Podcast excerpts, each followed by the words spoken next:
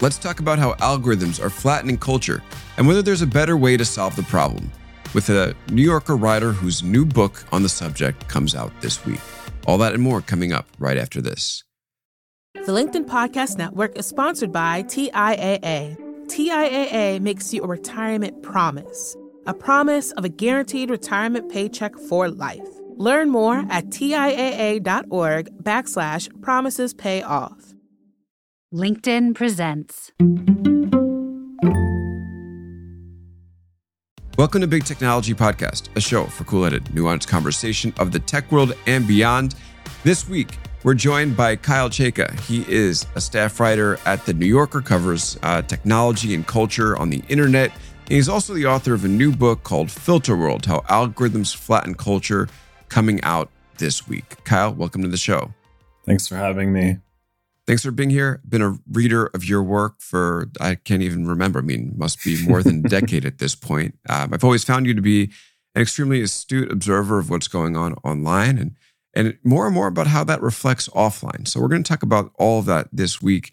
And why don't we begin with, I mean, you, you're writing a story uh, or a book about, about algorithms and how they filter our world. I mean, um, obviously at this point you're kind of throwing your hands up and being like we don't like what the algorithms are doing.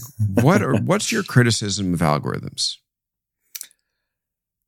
Well i think i mean to begin with i do think algorithms have been necessary for the internet as it exists at this point. Like since the advent of social media social networks have gotten bigger and bigger we produce more and more content like users generate content at an extremely fast pace extremely high volume. So you need some way of sorting it.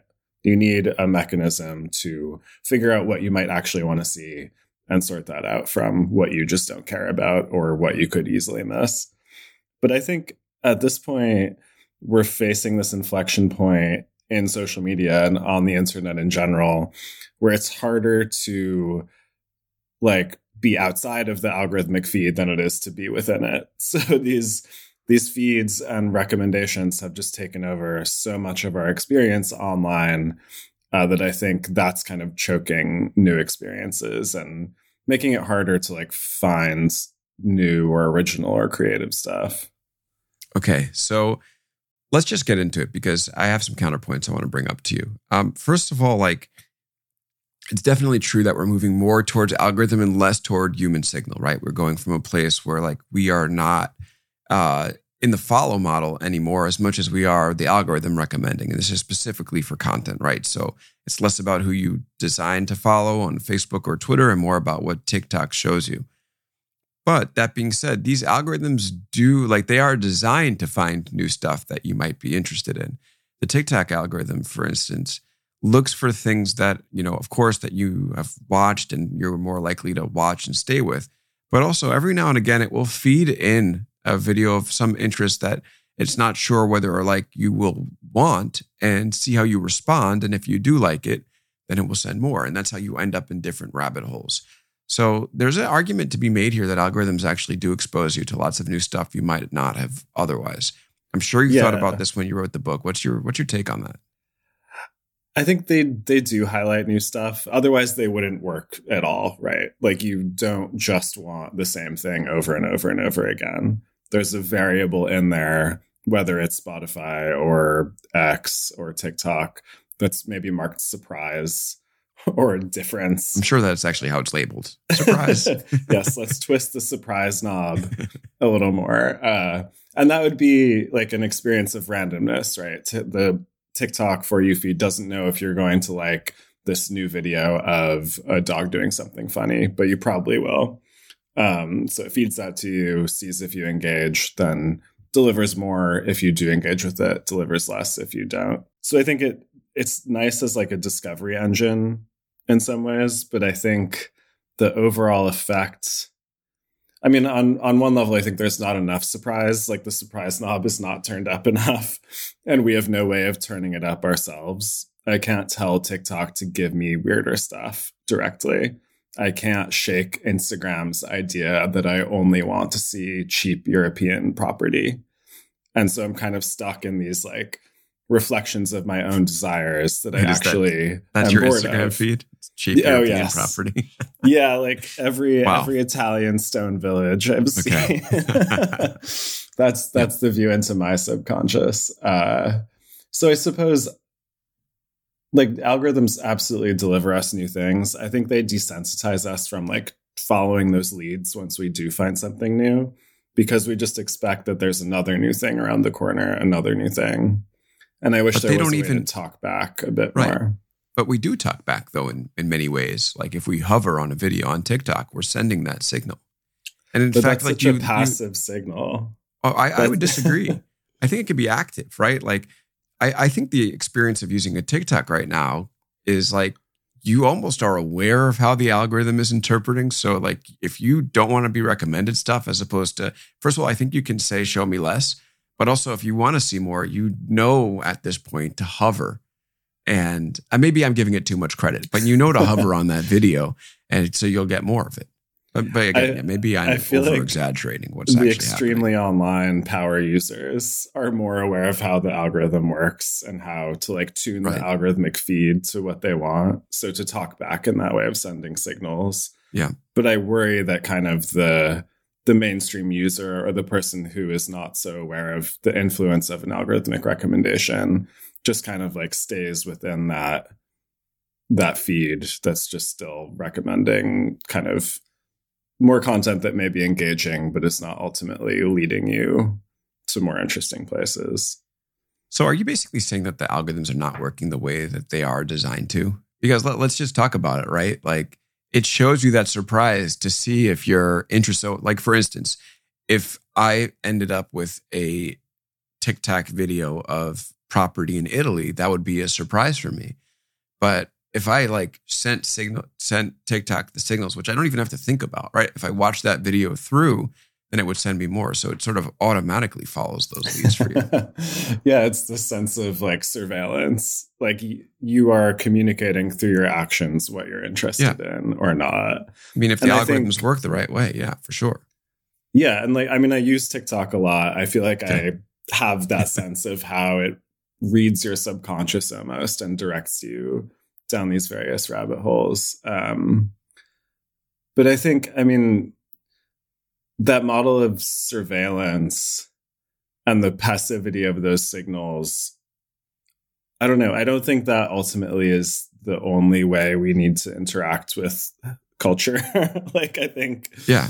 I would like be I would like there to be something more beyond the passive signals to have people seek things out more, to have people even be able to follow artists more closely. I mean, I think another consequence of these feeds is that you might watch a musician's TikTok video for a while because you're interested in it and you might get more, but you kind of expect it to come back to you without you having to try at all. So it builds these kind of passive consumption habits.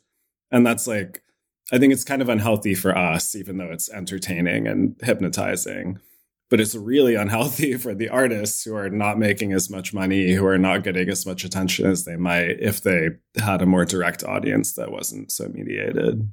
That is that is absolutely true. So we do now end up instead of following, you know, a single artist that we love, we can follow a genre. Like actually yesterday, of, in my surprise box on Instagram, I got this guy like, you know, banking these pipes and making beautiful music of it. And I, I actually had a moment where I was like, should I follow this person? And then I was like, no, but I think that, you know, Instagram probably knows I played it like 60 times because I'm like writing and I have this like bing, bing, bing, you know, just like music going on in the background. I'm like, they're going to bring it back. But I don't have any incentive to follow the artist. And that's true that we now end up in a much more, you know, amorphous int- area of interest as opposed to much more intentional. And, and Yeah. that, that does change things. There's like an ambient consumption of stuff Yes. that you're interested in rather than like uh super engaged. Like in Spotify particularly, I think they talk a lot about lean in versus lean out consumption. Like lean in consumption being when you're truly paying attention, when you're actually like listening to the song that's in your ears and thinking about it. And that's leaning in, being being attentive. And then there's lean out consumption, which is just letting stuff play, experiencing it ambiently, putting it in the background essentially. And I worry that all of these algorithmic feeds kind of lead to more lean out consumption than they do lean in consumption. So you have this pipe banging guy, and you're like, oh, Very cool, talented. I like a little bit of this. I like yeah. to hear it. So if I listen to it, it's going to come back to me, you know, like a piece of driftwood on the tide or something. I'm not going to take that next step to follow the guy you're not buying his album of pipe banging. I, I, did. I did share him on on my WhatsApp channel. His name is Jake Chapman. His uh, his, his uh, handle is Chappy Mike Chappy Milkshake. So if anybody's interested in what I'm hearing, it's actually terrific music. So maybe I will follow after this. But you're right. We don't. We're not in the moment where we are following this stuff intentionally, and that leads to like a sort of a dissociation between our interests and the stuff that we follow. But okay, I think that this is kind of clear, like how this conversation was going to go. But for the sake of argument, I'll stand on the side of of the algorithms, and we'll let you, you know, stand on the side of algorithms are maybe not all they're cracked up to be. Um, from that vantage point, I would say that maybe uh, uh, they really do work in pointing us to the stuff that that they they've basically what they do, and I think you've mentioned this is they kind of strip out like a lot of the middle class of content creation and they point us to a much smaller amount of of stuff that is really well liked. And the argument that would I would make on the behalf of the argument uh, on behalf of the al- algorithms is that a lot of that middle class was actually really dull and uninteresting. And I'm not talking about professional content creators, but I'm just saying like let's take the Facebook newsfeed, right? So the Facebook newsfeed, most of the stuff posted within it is is pretty boring and not engaging.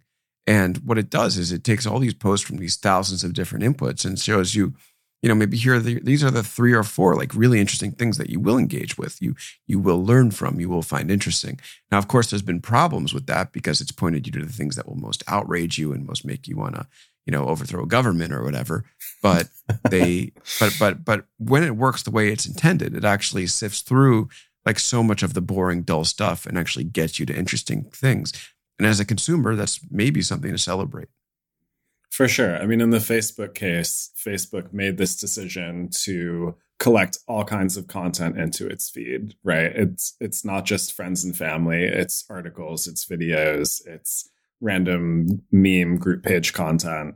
So they piled everything into one platform. And because you have all that different kind of content, because you have such a high volume of it, suddenly need to sort it in a much more aggressive way. Uh, so in that context, the algorithmic feed really works because it's giving you the stuff that other people engaged with, that other people commented on. Um, but I think it's also possible that maybe we just didn't need that fire hose of everything at once to begin with. Like, I think you really need that filtering and that sorting when you have an undifferentiated mass of all kinds of stuff. and you need to like pick through it because it's not all very high quality. It's a lot of mediocrity. Um, if you rewind to like a bygone era of say Facebook in 2011 or Instagram in 2013 or something, you didn't need so much sorting because it really was just the people who you were in direct contact with. You were following a much smaller number of people. The feeds felt quieter in a way.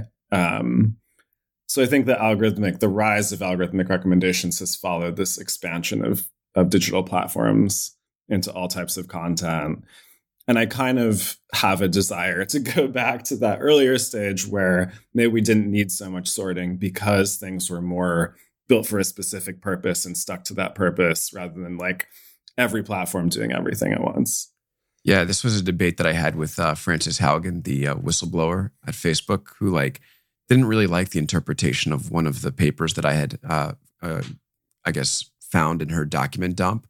I didn't like my interpretation, which was that um, if you took the Facebook did this study and found that if you took the newsfeed algorithm out and just did reverse chronological stuff, you had much more spam and content that people didn't like, and it's just a disaster. And therefore, we need the algorithm. And what she was like, and I think this is like a pretty good point in retrospect, which is that if you take the algorithm out, you're not just left with the experience of the platform absent the algorithm. You're left with the platform that needs design changes to make it so that you could use it and, and enjoy it without mm. this recommendation algorithm. And what my argument did was leave out the fact that like Facebook would then make changes to its platform, potentially good changes that leave it less reliant on the algorithm and more encouraging, maybe like what you said, smaller communities uh, as opposed to this big fire hose. Yeah, I mean, I think the idea that every platform should do everything has led us in a in a not great direction as far as user experience. And I think, I mean, if you think about some non-algorithmic spaces online right now, like a Discord server, uh, or maybe a linear Reddit forum, just like the most recent posts, those work because they're not huge, because they're more intimate, because they're based on a specific context. Um, and that's not how Facebook or Instagram or X or TikTok work at this point. So I do think you kind of have to rethink the entire mode of how we consume things online in order to build things that are not so algorithmic and encourage more intentional consumption. And that sort of goes to the second main thing in your book that I wanted to press you on, which was that like if you don't have the algorithms, what do you have? So you can potentially redesign, you know, certain products to end up with smaller communities and smaller experiences and potentially that solves some of the problem of filtering the signal from the noise. But you're still going to have this big society with all this stuff out there. And so like what do you do with it? Like who then determines, you know, who what what you're what might what you might find interesting. Now, of course, part of that is going to be you. You'll have the agency, but of course, like in the vacuum, we're going to have tastemakers, and I kind of hate tastemakers. I find them to first of all be there's there's like tastemakers are so elite um, and often like follow elite tastes but the the real thing, and you know, maybe this is just me because I have about the, as much basic taste as possible. So I'm kind of a sucker for filter world. Um, both the book, I guess, and the and the algorithms. But what what tastemakers often do is tell us like how how how things don't measure up to the bar and how things are bad and why that music is bad and that art is bad and that movie that got mass appeal is bad. And like I think they just sometimes try a little bit too hard to disparage things as opposed to appreciate the good for when it's good for so many people. What do you think?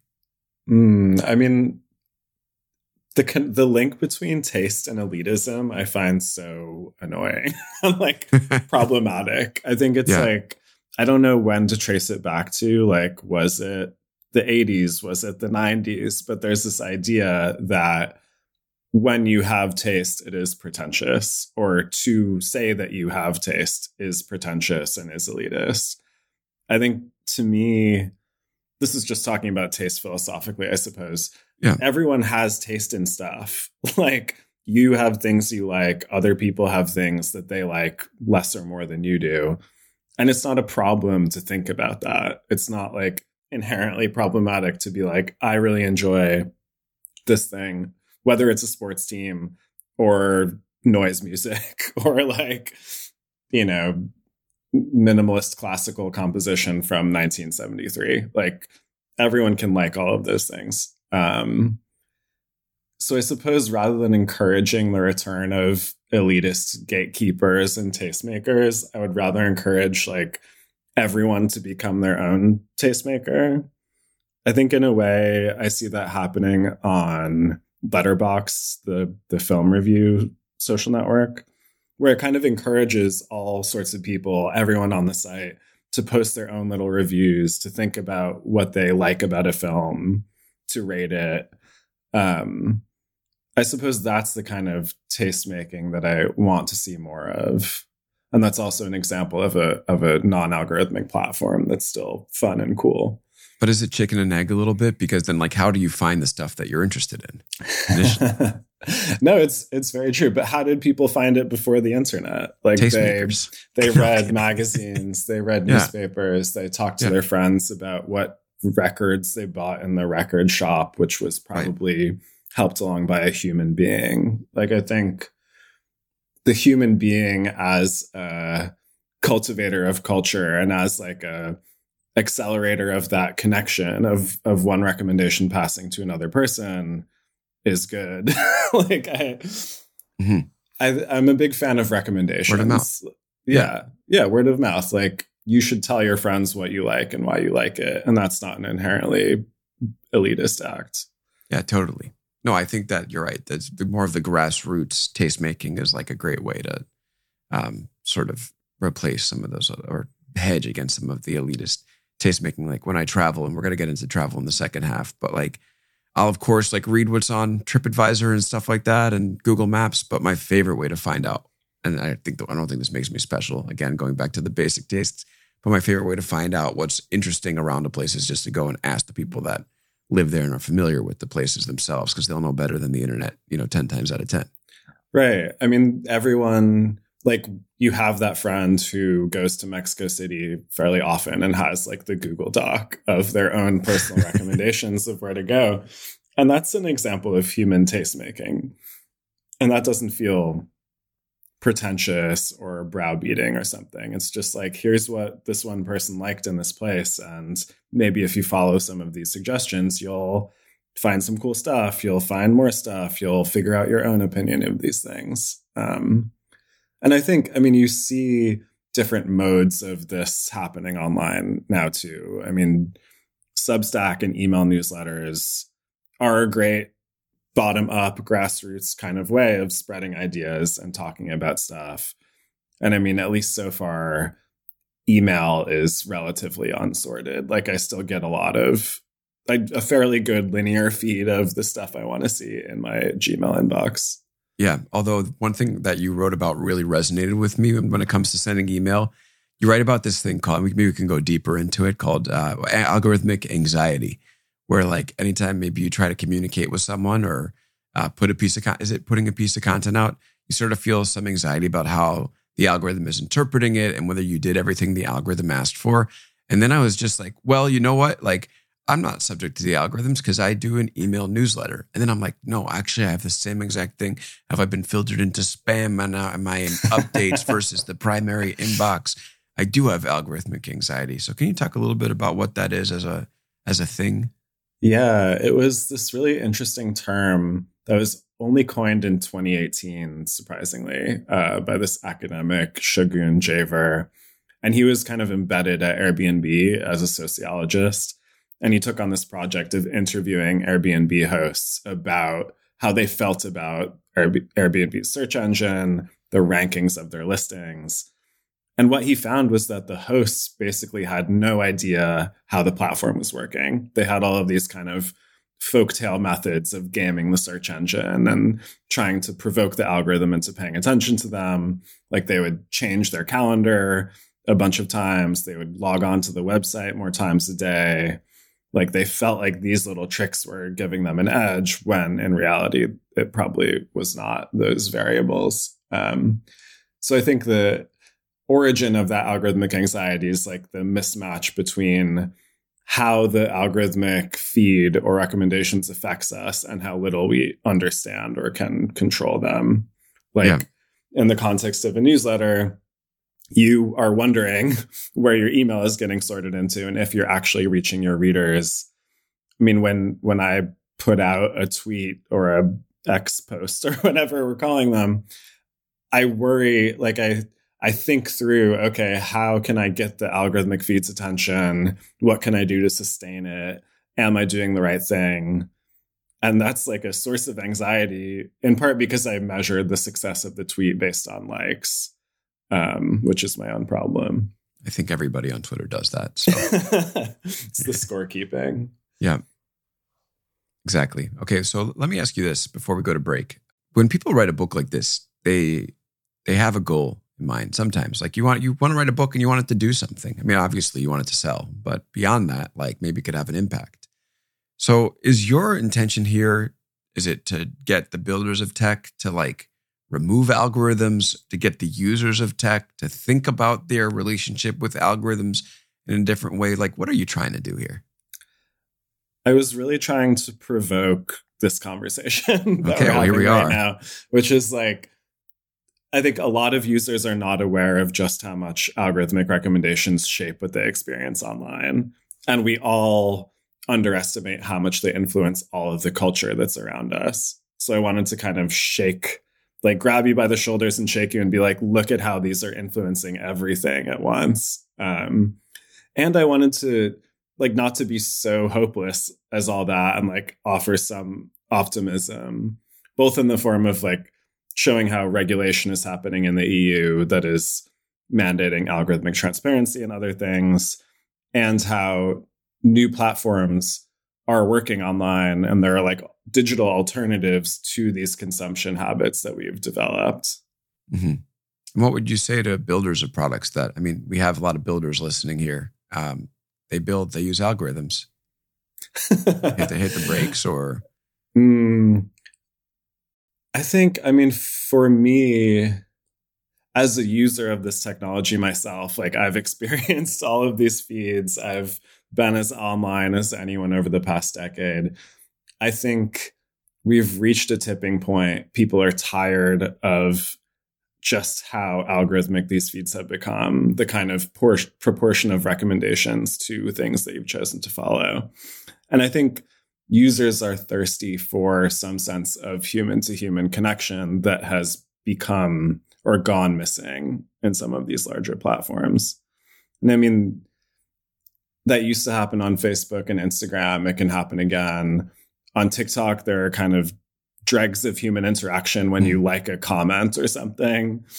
Uh, but ultimately, I think I want to see more apps and more experiences that are about cultivating one person communicating with one person, users' ability to follow a single voice in a sustainable way. And just like a, I think I want tech builders to have more of a sense of culture that's not just about popularity. That's not just about how many faves or how much engagement something gets. Like I think obscurity is an important value just as much as popularity is. Well, yeah. I guess like the question is how would you code that into an algorithm?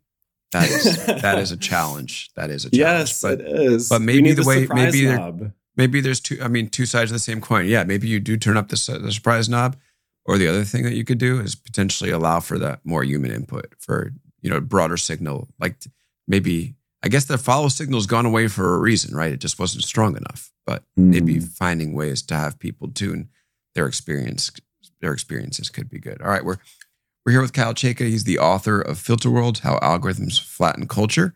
I've gotten a chance to read it, enjoy it. In the second half, we're going to talk a little bit. So we've talked a little bit about online uh, in the second half, we're going to talk a little bit about how algorithms shape offline experiences. So, plenty more coming up right after this. The LinkedIn Podcast Network is sponsored by TIAA. In the last 100 years, we've seen financial markets swing, new currencies come and go, decades of savings lost in days, all showing that a retirement plan without a guarantee, quite simply, isn't enough. So, more than a retirement plan, TIAA makes you a retirement promise a promise of a guaranteed retirement paycheck for life, a promise that pays off. Learn more at TIAA.org backslash promises pay off. Hi, I'm Tomer Cohen, LinkedIn's Chief Product Officer. On my podcast, Building One, we dive deep into what it takes to build great products. Recently, we had Zach Perret, the CEO of Plaid, and he shared about his struggles building a financial app for consumers and how he was able to turn it all around with a critical pivot. Take a listen. I personally couldn't resonate as much with the consumer set that we were trying to reach. I just didn't have that level of empathy. When we made the shift to building a B2B product, though, I was building the product that I wanted. My co founder and I were creating the product that we wanted ourselves, and we had so much empathy for what that product was. Such a great insight. You know, in that sense, we got lucky because we were, we were creating a thing for ourselves. And then the people that we were talking to also had the same problems we did. They were fintech developers. We'd been a fintech developer, uh, we'd been trying to build a fintech product for a year. And so we had such deep empathy. We had such a clear ability to. If you want to hear more of Zach Perret's story and the lessons that follow, listen and subscribe to my podcast, Building One.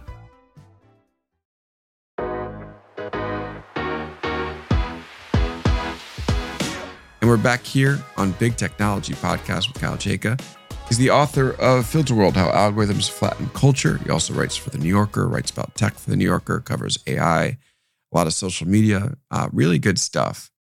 Okay, so another thing that I read in the book that I found to be pretty interesting is that algorithms are shaping the physical world, right? That I don't fully know exactly how it works, but maybe things that do really well on Google Maps like have a, you know, similar type of feel and vibe to them and therefore they beget other physical places that look exactly the same. Can you talk a little bit more about that? That's really interesting to me. For sure. I mean, I think we all feel how algorithmic recommendations shape the physical world. Like one example in the book uh, is that Google Maps, for example, when passing by my wife's hometown of Westport, Connecticut, if the highway is too busy leaving New York, it will Google Maps will route all of the traffic through downtown Westport, which is a tiny town. cannot handle many cars. There are many traffic lights, but it completely warps the quality of this downtown from being something that's for locals, like relatively slow, to this massive line of cars that's just circumventing I 95 or whatever. Mm-hmm. So that's an example of a recommendation literally reshaping how people move uh, through the world. I think in I write a lot in Filterworld about coffee shops and restaurants and how they have to kind of mold themselves to digital platforms in order to succeed. And I mean, you see that, you see symbols of that as in the case of restaurants that name themselves Thai food near me. Yeah, like I love that. Thai food near me does not name. make sense without the internet. Like that as a name is illogical unless you consider that when people search for Thai food near me on Google Maps, this restaurant will likely come up because they've kind of gamed the system. So I find that same effect in a way with restaurants and cafes adopting certain design symbols, um, making sure they have really optimized internet presences, worrying about their Google Maps and Yelp ratings. I mean, lately I've been traveling a bunch in the past month. And when I use Google Maps, it's really very blatant which restaurants have either paid for promotion or just really do well on Google Maps. And they show up as these massive stars in the midst of neighborhoods or cities. And I, my attention is drawn to them inevitably. like, uh, it, it very much, Google Maps makes it easier for me to go to those places versus other places that might not be so online. So I think I just want to call attention to that fact that our even our choice of a restaurant is guided by how something has adapted to the internet. Yeah. And look, I think that first of all, the Thai food near me thing is just kind of hilarious. Um, maybe it doesn't really change. I mean, maybe you end up at a Thai food place because you searched for it, but um, but you also talk a little bit about how uh, coffee shops have all started to look the same, and they're like, I mean, let me see if I can capture it. It's like kind of minimalist. They got the subway tiles on the, you know, white subway tiles on the wall. Everybody kind of knows exactly like the clear the the um clear glass case with some pastries in it. This type succulents and ceramic yeah, vases. Exactly. Nice little chunky mugs, latte art.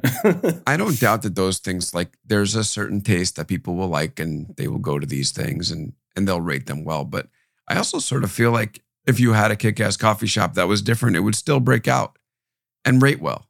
So, can you little, talk a little bit about like, you know, are we just destined because of the algorithm to have all these different, you know, all these similar looking coffee shops? Like, why won't difference also rate well on Google? I think it's kind of going with the flow versus charting your own path in a way. Like, mm-hmm. there's too very, risky to open something that's different, or well, I think so if you are an entrepreneur who is opening mm-hmm. a coffee shop somewhere, like I I reported this out for the book. I interviewed yeah. like a dozen coffee shop founders hmm. all over the world nice. and asked them why they designed their coffee shop in the way that they did. And they all talked the most about Instagram and needing to cultivate the attention of the Instagram demographic, the the tourist who is planning their trip based on what they saw online. And they also talked about the kind of network effect of being able to connect with so many other coffee shop entrepreneurs and baristas so that the barista in Beijing could see what the barista in Brooklyn was doing all the time. Um, so I think there's almost this peer pressure, both from the consumers and from the the shop owners themselves, to all kind of move toward the same point. And if you want to attract that Instagram audience, which includes probably people like you and me, you want to mm-hmm. look like Instagram. You want to follow the aesthetic that's already popular on Instagram. And I feel very guilty of this. Like I'm part of the system because I do, you know, when I'm in a new city, I look on Google Maps, I look through the coffee shop listings and I usually go to one that has all these symbols because I kind of know that it will be something that I like. I think it just creates this kind of self-reinforcing cycle. Same here. And like even though you like go to these independent coffee shops, like what you really end up in is uh I don't I guess I might get in trouble for saying this, but what it is is it's like Starbucks, but it's just a different form of Starbucks, which is that it's uniform but just shaped differently. It's decentralized Starbucks. Exactly. That's what, that's what we've Yeah. invented here is like a completely homogenized, flattened experience that you can get anywhere, but it's not dictated by some corporate monolith. But it's interesting also because it does provide some comfort being able to be in a familiar place and in, in an unfamiliar place. Like there's this uh so there's this German rapper, his name's Alligatoah. He's a big he's very, very popular there. I've been listening to some of his music and uh one of his songs is about uh going to Starbucks in Phuket and like how it's like, you know, it's so exotic, How but you feel great. so at home. Sorry? yeah, yeah. How, how that's a good thing. Just just actually I think just kind of making fun of the whole thing. Like you yeah. know, look at me. I'm in Phuket, Thailand, but I'm in Starbucks. But there is, I don't know. It is interesting. It's there's a comfort in it. Yeah, and I think, I mean, in in the book, I'm kind of observing this as a phenomenon. I think it's a kind of like pressure or force that's acting on a lot of things we experience now. I think in the context of a cafe or a restaurant, even this can be like a very nice experience to to find something that you know is going to be good. Like I can reasonably be assured that if there's subway tiles on the coffee shop walls, then I'll get a good cappuccino, and that's usually yeah, they're true. going to have cold brew. Right. Yeah, exactly. But what I want to argue is that that kind of familiarity and comfort might be what we want from a cafe, but I don't think it should be what we want from music or art Right. or design that's supposed to like move you and make you become a better person. Like, I don't think these coffee shops are making me a more moral or purposeful or like enlightened person. They're just giving me a good space in which to basically like numb myself. yeah, it totally dulls the experience, right? And my wife and I were just talking about this about how travel, like you know, a bunch of years ago, probably was not was was way more exciting because you had no idea what you were walking into, and you just sort of stumbled into amazing or heard word of mouth. Uh, just, you know, ended up at these great sites and wonders, and now it's like. Okay, you go to Google Maps, you know exactly how to do it, you know exactly what it looks like, you know exactly the angle to take the Instagram photo. Mhm. You're It's- you're grimacing here, and I think it just I am seems like this is resonating with you. it it hurts in a way, like that that idea that everything is totally pre-visualized and predicted, and it's a kind of like easy, frictionless path. And I feel like, I mean, travel used to be more challenging in many ways. It was harder to plan things out. You didn't have Google Translate. You didn't have the camera that could translate signs for you. But in a way, I think that challenge made things more satisfying, or at least gave a sense of purpose. Yeah, and some of your best stories about how you were so totally screwed on the side of a road, not having any idea where you were, and actually having to say hello to somebody. it pushes you into a scenario you wouldn't actually be in. Whereas if you're just like landing in a place and calling an Uber and like going to your your minimalist hotel and then going to your minimalist cafe, like that's actually not an experience of a place Yeah, or maybe an experience at all. so totally true. I mean, I like as I said, I've been traveling a fair amount recently, and the even the kind of Apple Pay or contactless pay that you can do with your phone has erased a bunch of experiences, like having to go to a ticket machine to buy a subway ticket in Amsterdam or in Lyon, where I am right now. Like you can just carry your phone, swipe everything, and walk right in. And that's super easy and cool, and it really helps. But it, it I almost miss the trouble of like figuring out how to get a ticket or get a new card for a different city. That is one step too far for me, Kyle. I'm not going to blaspheme Apple Pay on this podcast for sure. but I hear your point. Okay, so so we're in this era right now of you know generative AI. Right now, it's like it's almost like algorithms are going to start mediating the other algorithms that we're using, and it'll just be algorithms all the way down. So obviously, like as you wrote, um, this whole era of LLMs and generative AI was unfolding. How do you think that changes or or accentuates some of these issues that you're talking about? I mean, my my theory for a little while has been that algorithmic feeds. I mean, algorithmic feeds are a form of AI. There's machine learning there. There's like adaptability there. The algorithmic feeds have encouraged people to behave in kind of generic ways and culture to fit in specific molds, like the generic Spotify song or generic TikTok choreography. And I think generative AI now has this ability to like spit out the generic culture instantly based on a user's prompt. Like rather than just guiding us toward a kind of generic culture, it's literally creating the generic culture from the get go. Uh, and you kind of see that in the the cliche Midjourney aesthetic, the kind of like average style of all of these AI images that kind of look like sci-fi Lord of the Rings or whatever. Like there's a yeah. a certain vision that just looks kind of good and looks kind of like AI and smooth and like reasonably coherent without being completely coherent. Um, so I feel like as users start adopting these new tools, not just to like consume culture, but to create it, we'll be in this zone of like even more generic stuff at a higher and higher volume.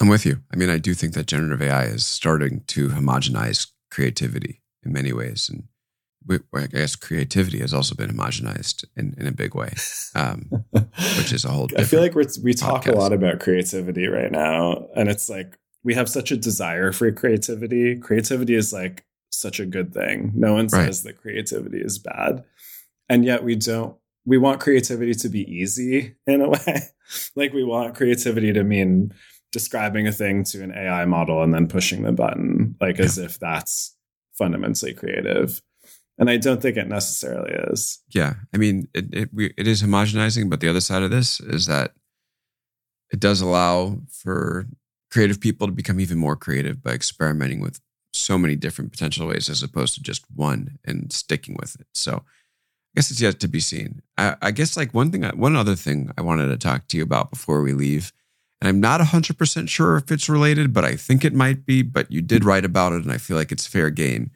is that you did recently do this long piece about how people are starting to like really fall in love and build companionship with AI models. And I'm just kind of yeah. curious, like, if you could share a little bit about that and if that sort of is that is the type of person that we fall in love with also going to sort of be flattened by AI, or might it be AI, uh, you know, completely?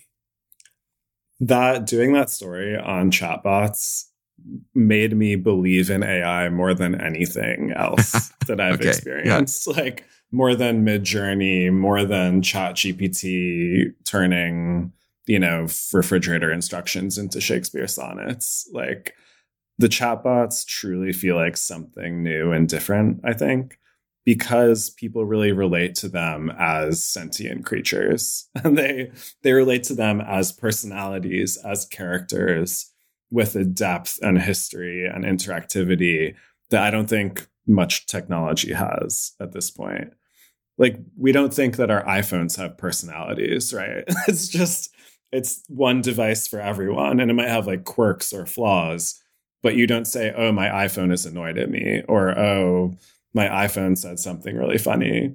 Whereas these chatbot users really developed these deep relationships and senses of coherence and kind of three dimensionality with this technological product. Um, and I found that really fascinating. I think in part it works that way because people interact with them for so long. The chatbots do build up memories and kinds of shared frames of reference and it becomes this human interaction in a way, or it, or it draws more human interaction out of the human in the equation. It, it's it feels inspiring, I suppose, in a way that few technological products have to me. So there's hope. yes, I mean we we just saw the new that new little red cube AI personal oh, device. Oh, rabbit, yeah. Ranjan yeah, and I just rabbit. talked about on the Friday show. He's I mean, trying to pre-order it already. To me, what I want is like the Tamagotchi version of that, you know, the the AI Tamagotchi with its own personality. Maybe okay, here's maybe what it is. The the depth of learning and training and the kind of experience and memories of a specific AI character is specific. Like your chatbot is not like other people's chatbots. Right. And that's a not homogenous thing. That's that can maybe cultivate more specificity and more unique experience. Well, just wait till we all end up in Vision Pro and we're starting to not only have these as Tamagotchis, but talking to them and you know, those are all going to be algorithmically, algorithmically generated as well, but maybe not sorting algorithms. But right, if you think right. you're living in a filter world now, just wait until you put those things on, and then you're really going to be there. Right. I think this book was really about the past decade. It was like about the 2010s and what happened to us during the 2010s. And now we're just on the cusp of like some other thing. And it'll take a decade to figure out what that's about too. The book is Filterworld How Algorithms Flatten Culture by Kyle Chayka, who's here with us today. You can find it this week in any bookstore uh, you'd like, Amazon or any of the local indies. I have a feeling of uh, which one Kyle's going to want you to visit. Maybe one that doesn't have an algorithm in the in the front door. call your bookstore. Call up your local bookstore and request exactly. it. Kyle, thanks so much for joining. Yeah, this was really fun. Thank you. Great stuff. Thanks everybody for listening. Uh, thank you, Nate Gwattney, for handling the audio, LinkedIn for having me as part of your podcast network. And all of you, the listeners, we will be back on Friday to break down the week's news. Until next time, we will see you then on Big Technology Podcast.